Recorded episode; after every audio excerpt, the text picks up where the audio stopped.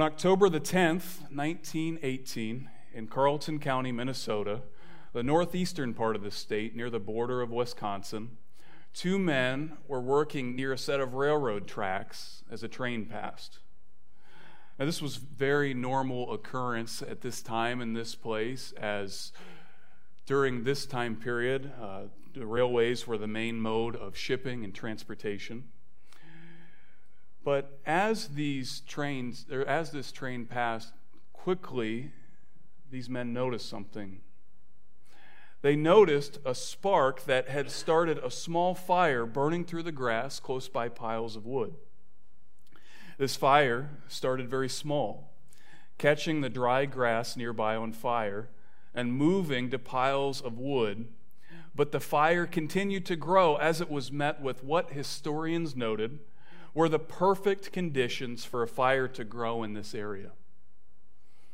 You see, the year that this fire started was a year where there, were, uh, there was a clear drought in the area. This was an open area full of harvested farmland, and those drought like conditions, met with high winds and a lack of firefighting equipment, made this fire one that was not easily extinguishable. Soon, that one small fire grew and turned into 50 small fires that combined over the next two days to create the deadliest wildfire in the 20th century and the worst natural disaster in Minnesota history. Over the two days that those fires raged in this area, this area that was previously known for logging and was now becoming a very well off, prosperous economy due to the farming that was going on there was largely destroyed as the fires burned a total of 250,000 acres, killing 453 people and wounding 52,000 others, destroying today's equivalent of $1.256 billion in property damage. Now, this fire, the fire that started and burned up this entire community, originally started by a small spark. But as that spark was met with the perfect conditions, it turned into literally a historic major national disaster. In a much greater sense, as we turn to the book of Acts this morning, we're going to see a spark becoming a flame and causing an even bigger and more impactful phenomenon than any of the history of the world. But yet, the flame and the fire that we see here is for our good and for God's glory. Because the, spark that we're going to be talking about this morning is that of Jesus Christ. And as we finish celebrating this Christmas season, we remember, just like this fire that was started, that Jesus was born in an unexpected place, a humble place where we wouldn't expect such a huge phenomenon to occur. Jesus was born inside a stable where his head was literally uh, stayed on a cattle stall. This was no place that we would imagine royalty to live. And yet, as we see Jesus' life, as we see his work, his profession as a humble carpenter, and as we see him in all the different ways that God allowed him to dwell in humanity here on earth, it wouldn't be one that we often think of as royalty. Yet at this unexpected place, a spark was created that began to turn into a flame through Jesus' life and ministry as he preached, as he performed miracles, as he rebuked religious teachers of the day, and as he ushered in a new covenant. Then Jesus' death on the cross, his burial and resurrection occurred, and it's after that where we see this flame, the spark that turned into a flame, turn into a fire that is still burning across the entire world.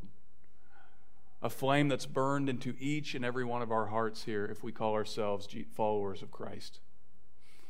The book of Acts shares with us how that spark became a raging fire. And this morning, we're going to begin looking at this book that we're going to be looking at primarily through the rest of this year, and I'm sure as years to come, as it's a very large book. And we're going to be looking at the introduction to this book here this morning as we look at the first five verses of the text. So, as we begin, I just want to read those first five verses together in Acts chapter 1, and I hope that you'll follow along with me.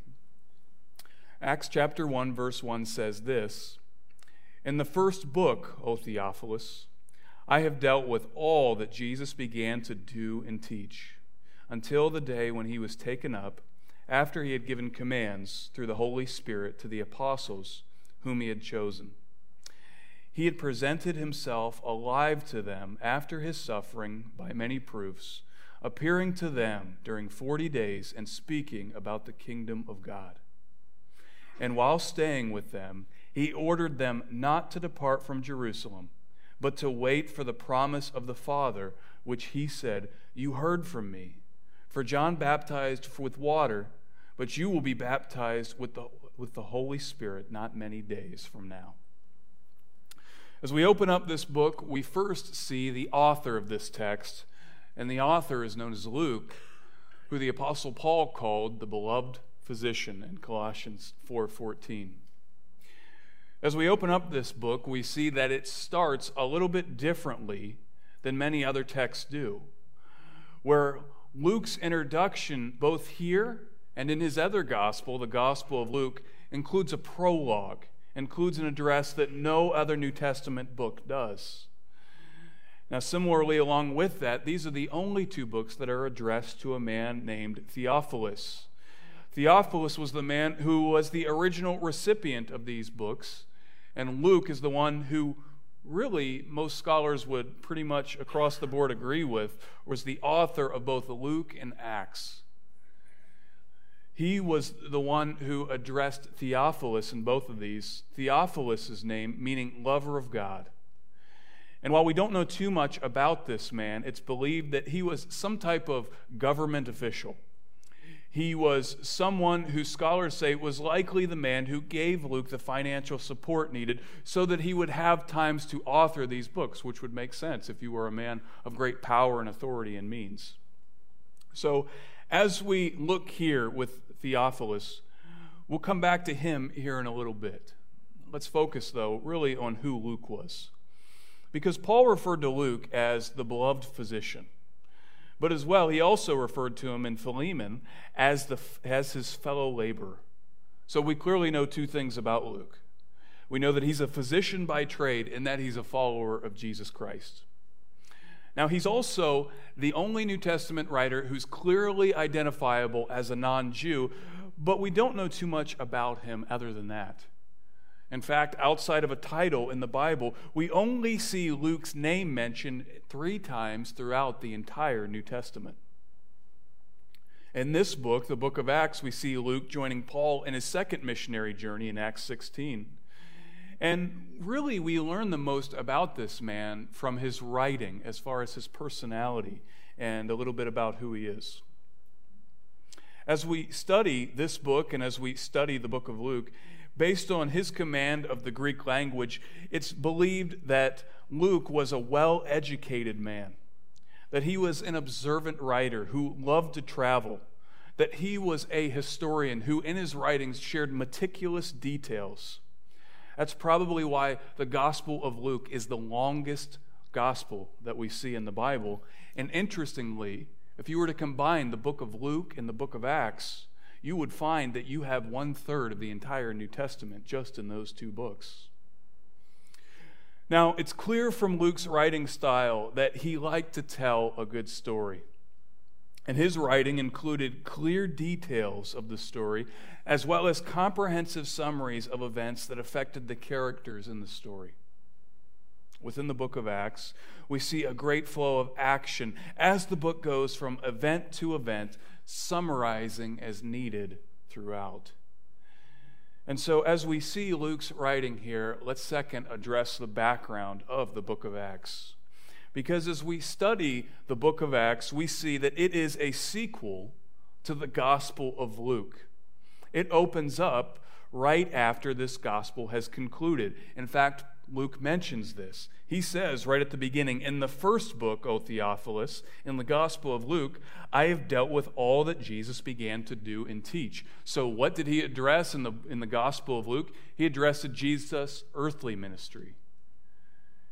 Now, in just a moment, we'll talk about what he addresses specifically here within the book of Acts. But we see through this book that what Luke is mainly addressing is that of what happens after Jesus' earthly ministry.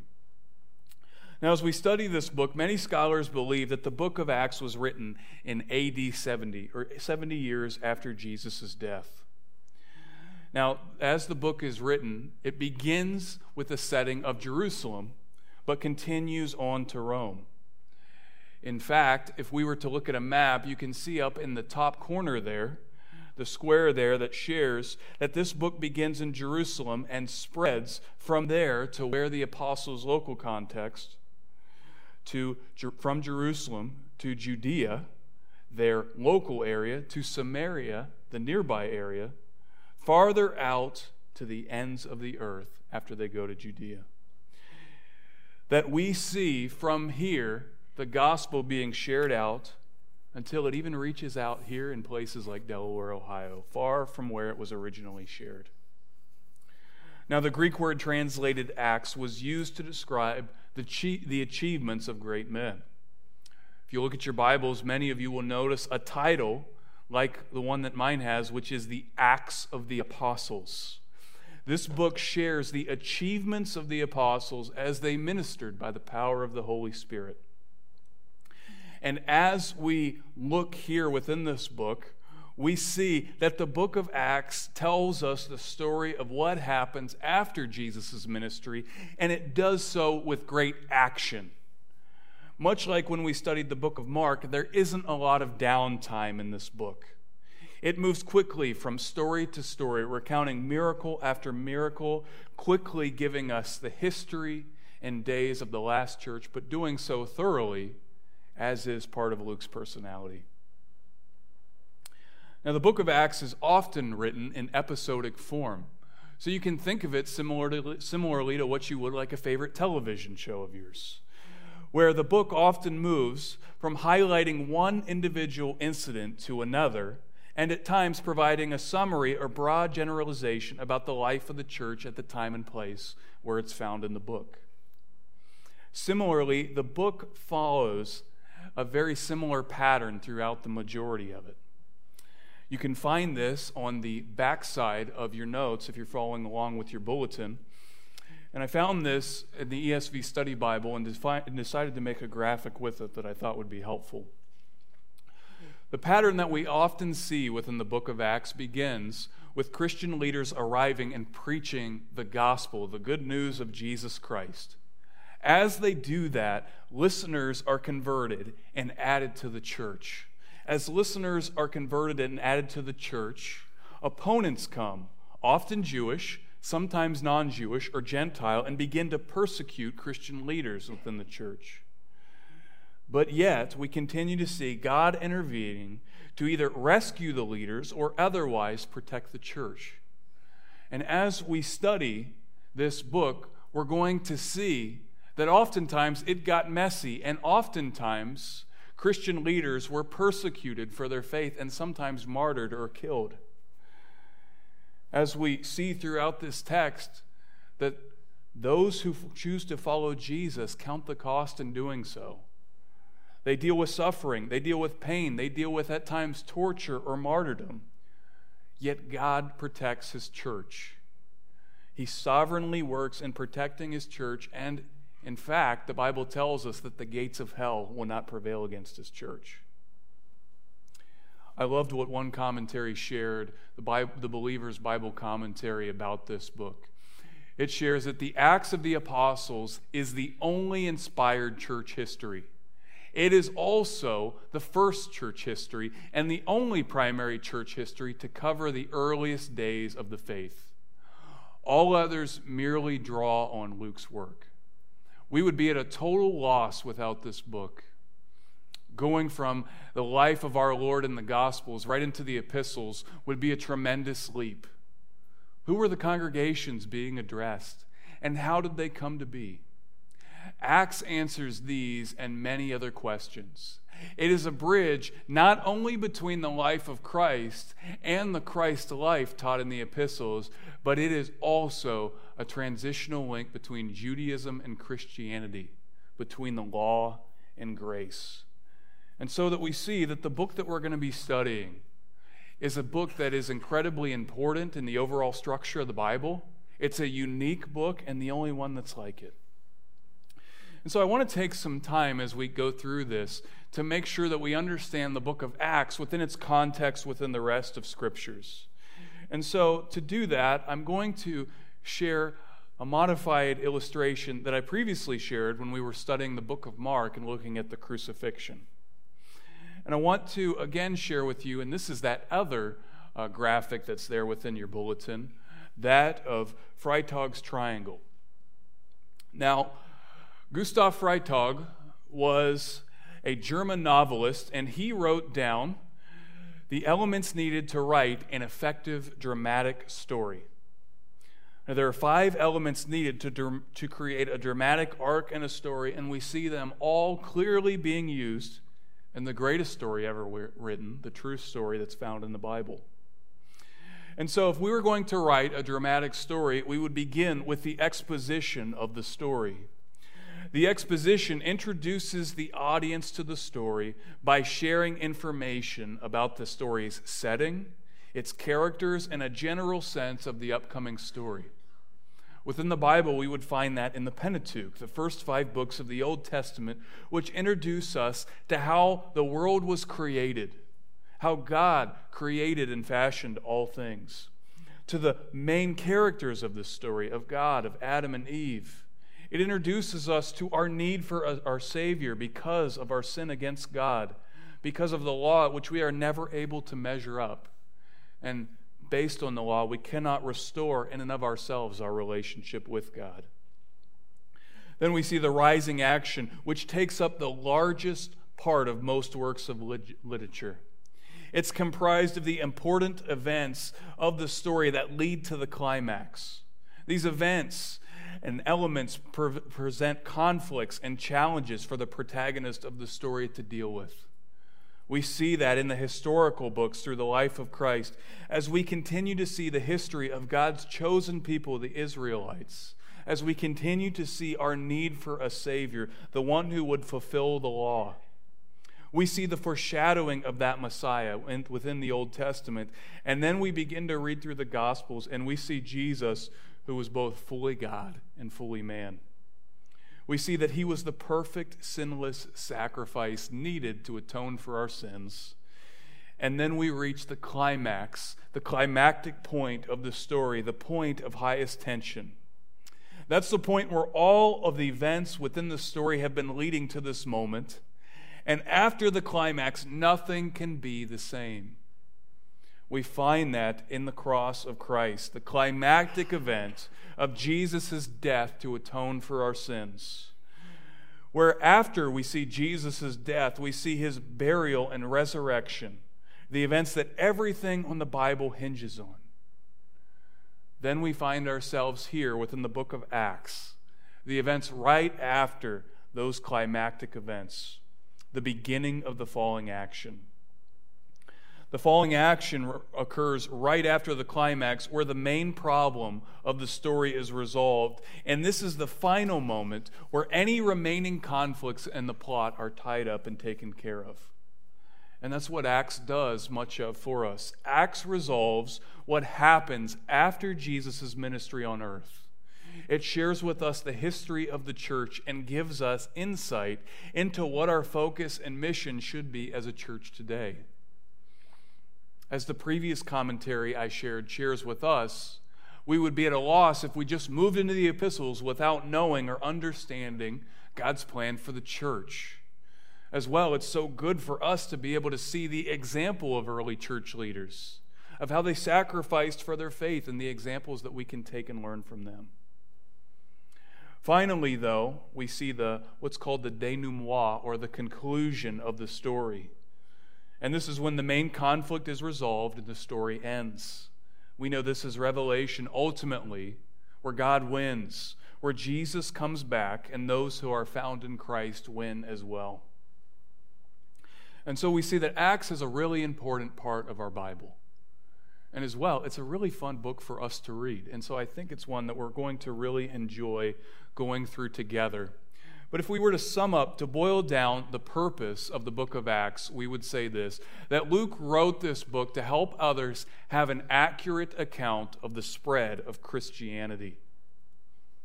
If I were to summarize it even further, Luke accounts for how a spark became a fire. How this spark, the humble birth of Jesus Christ, grew into a flame and now is a fire that has touched each of our lives here within this room. So, what I want to do with the majority of the rest of our time is to look at the main characters within these five verses and within the text, and as well to look at the major themes within this book. So, let's move our attention to now to the main characters within this book.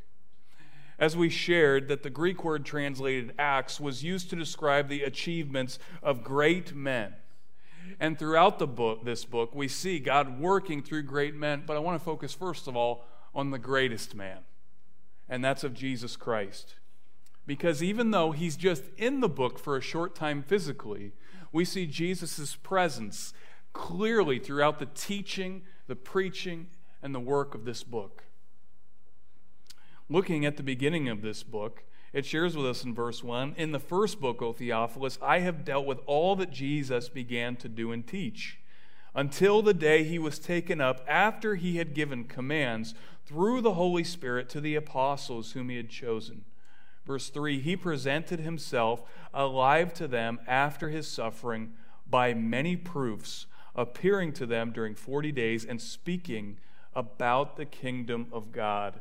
The ministry and teaching of Jesus Christ remains a vital part of this book and as we see this, we see that there was clearly no doubt that it was Jesus who was teaching these men.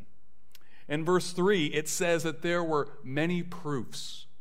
Some other translations that you may have use the words convincing proofs, or I really like this one, infallible proofs.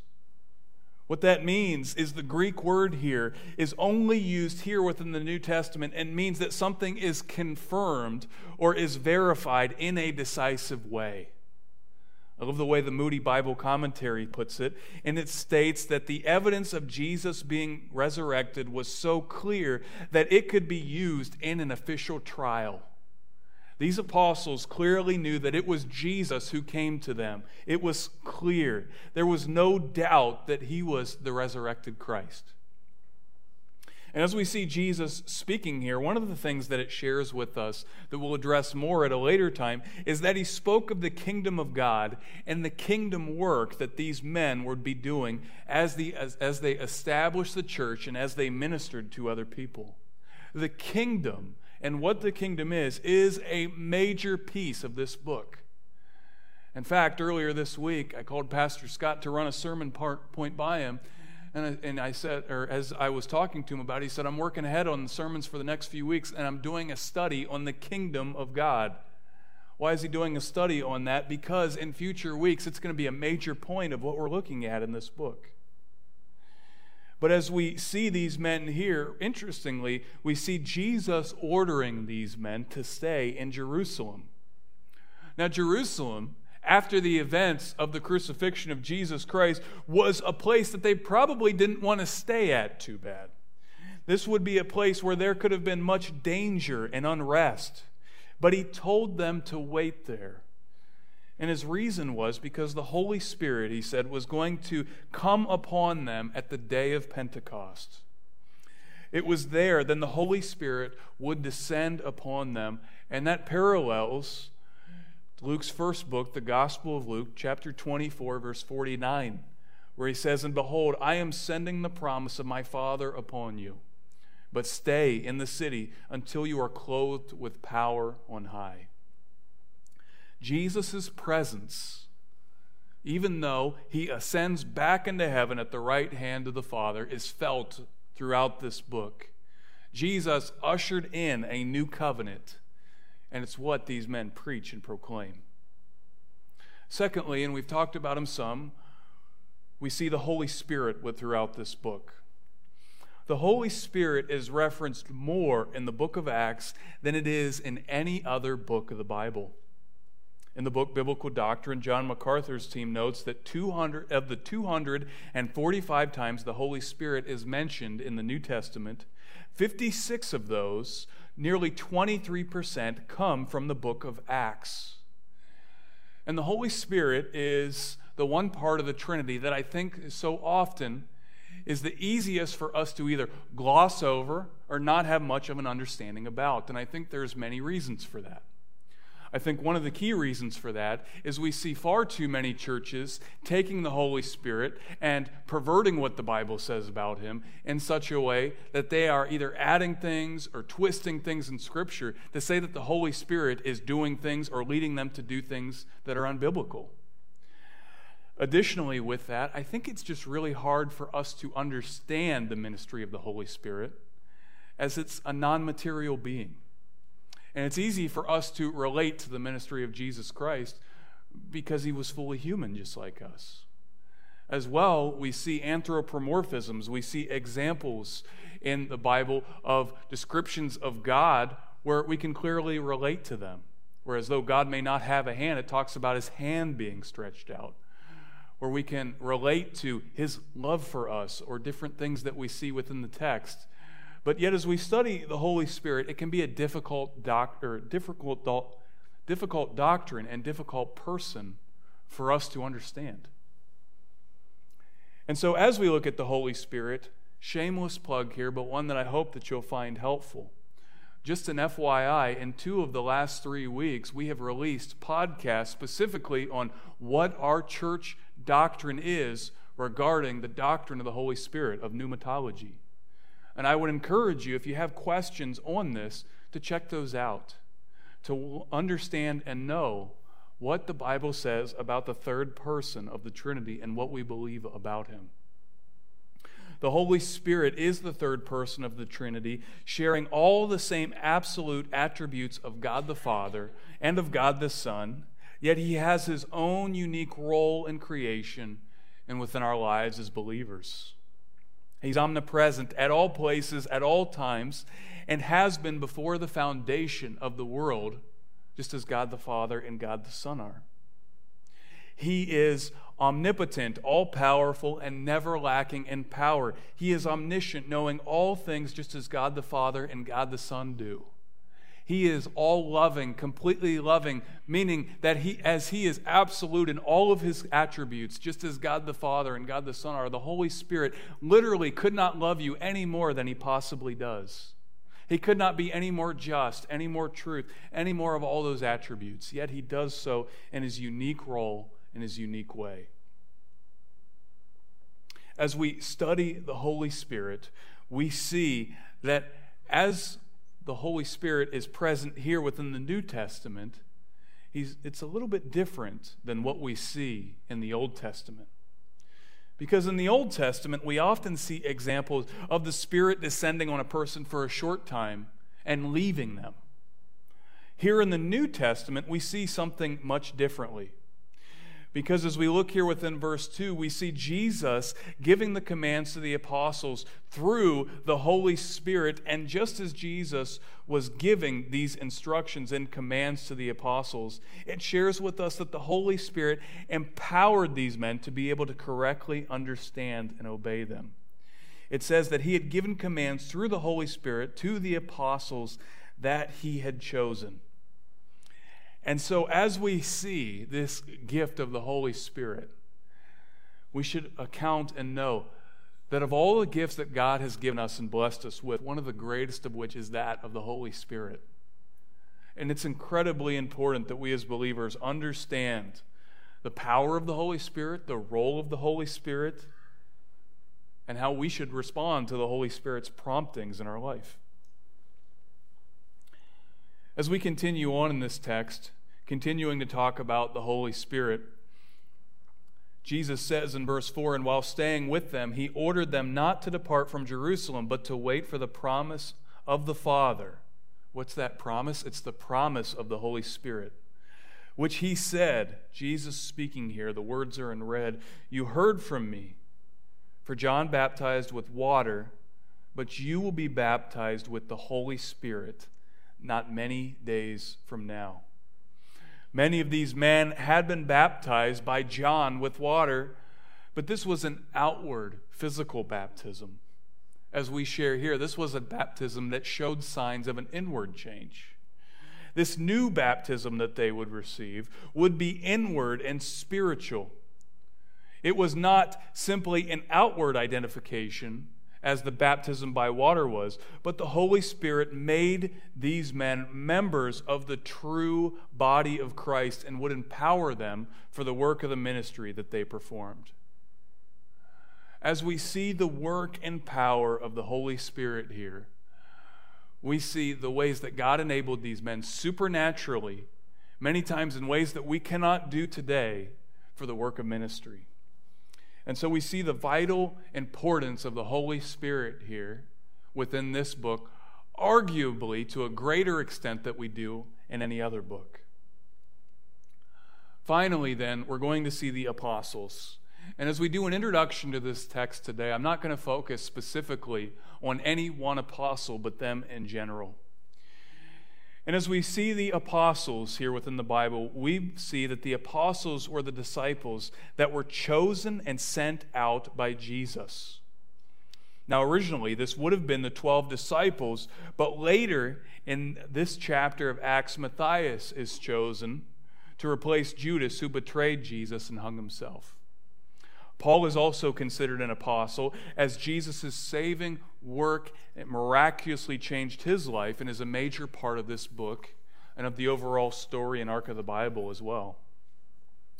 But the apostles were men that Jesus were talking to in this book right here at the beginning, and then we see the other two as well.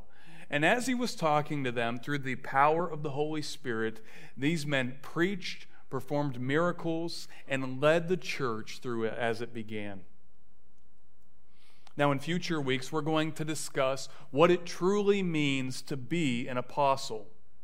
But for now, I'll say that we as a church do not believe that the role of an apostle is available for anyone today. Some churches do believe that. It's a doctrine called apostolic succession where they believe that there are literally bishops or men that are present today that are still apostles. We do not believe that. We believe that the only true apostles were the apostles that were clearly listed as such in the Bible and no one else. Now, often when we think of the apostles in the book of Acts, we think of their leadership in the early days of the church. We think of the miracles as well that they performed. But I found it very interesting as, as I studied for this that nearly one third of the book of Acts includes sermons or speeches done by the apostles. Much like in Jesus' ministry, we see the sermons being shared as a major part of his teaching. There are 10 major messages shared within the book of Acts, with Peter sharing three of them, with Stephen sharing one, and with Paul sharing six. And so, as we study this book, we're not only going to be looking at the miracles or the early workings of the church, the blueprints of it, but we're going to be looking at the speeches, the sermons that these men shared. And so, then, as we conclude our time, let's look, move from the main characters to the main themes that are found within this book. Let's look at the major themes within this book. And the first one that I think we have seen and we will clearly see is the history and growth of the true church. Through this book, we will see the building of God's church as God planned and designed for before the foundation of time. We trace our lineage as a true church back to the book of Acts. And as we study this book, we'll be able to see in a clearer way how God, even in the mess, as humans often make it, had his plans for his true church the church that stands to this day, that is facing political and cultural opposition, just as they were during that time, at an even heightened and greater sense during that time.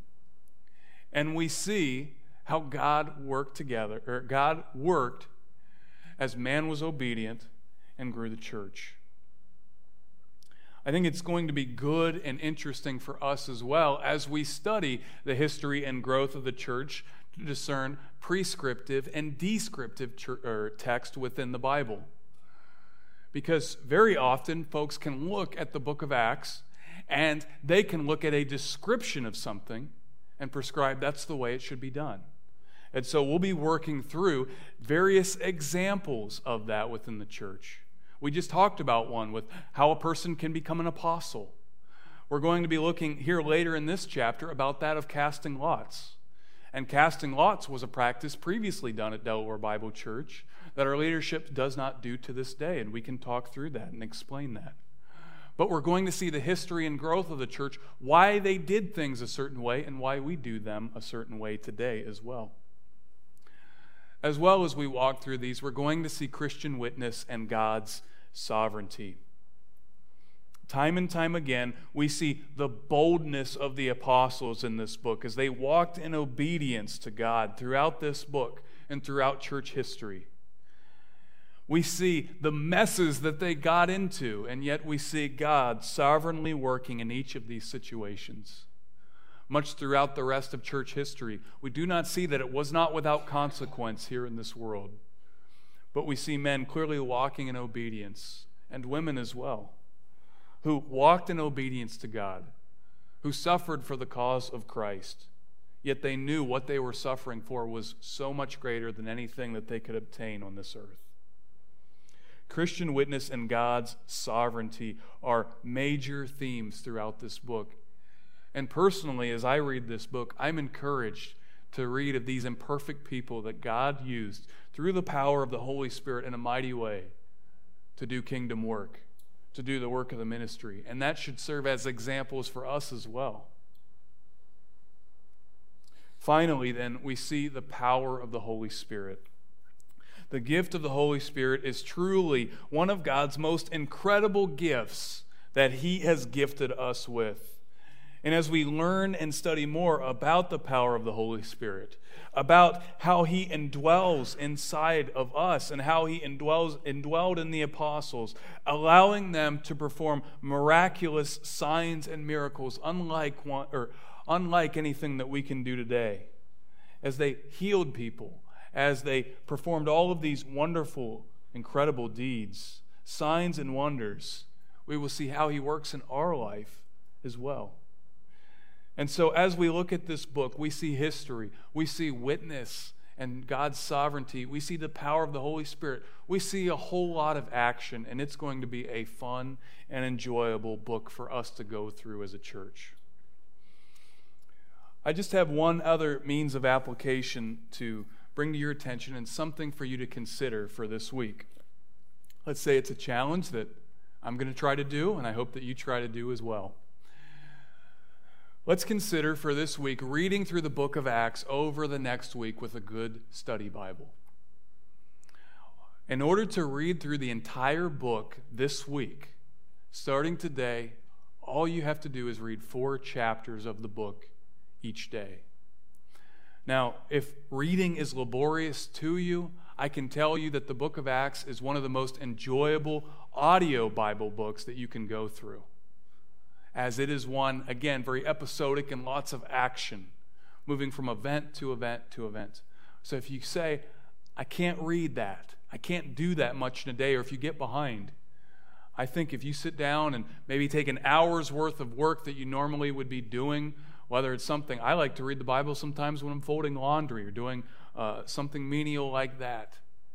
But consider to yourself can I read through this book over the next week as a, a primer to get me going for the study that's going to be ahead? If you need a good study Bible, the one that I, high, I most highly recommend is the ESV Study Bible. There are many other good ones out there, and we'd love to give you some good resources there. You can ask one of the pastors, we'll help you see if it's a great fit for you. But consider can I read this book, four chapters a day, over the next week? Maybe for you, that could be a good New Year's resolution to start today, reading through this book. But as we study and look through this book, I am sure, as the other books have been, it's going to help us know and learn more about our faith, about who God is and what He's done for us, and about the church. Let's look to the Lord in prayer together. Our gracious Heavenly Father, we thank you for the gift of the Bible, of your word. Lord, you tell us in your word, and we know that it's true, that it has given us everything that we need for life and godliness. From the law to the historical books to the prophets to the gospel to Revelation and to where we find ourselves here in the book of Acts. And Lord, as we study this book, I pray that it would be one that would be incredibly applicable and helpful for our church. Lord, there's truly no other book of the Bible like this one. And so, Lord, I pray that you would help us to find clear applications each week in our personal time in your, in your word and in our corporate time together. Lord, help us to see the example within the book of Acts, the example of the importance of gathering together, the example of the importance of the church, the example of importance of godly men, as we saw here within our own church today. Help us to learn much from these truths. Help us to honor and glorify you through them. Lord, as we leave here today, I pray that we would be an example as churches in the book of Acts were to us. Lord, that this community would see the fire that's in our hearts and lives based on the work that started with just a spark in a stable. And Lord, that this community would be changed based on the power of the Holy Spirit working in your people here in Delaware, Ohio. Thank you for this time together. Lord, help us to make much of our time apart. We pray these things in Jesus' name. Amen.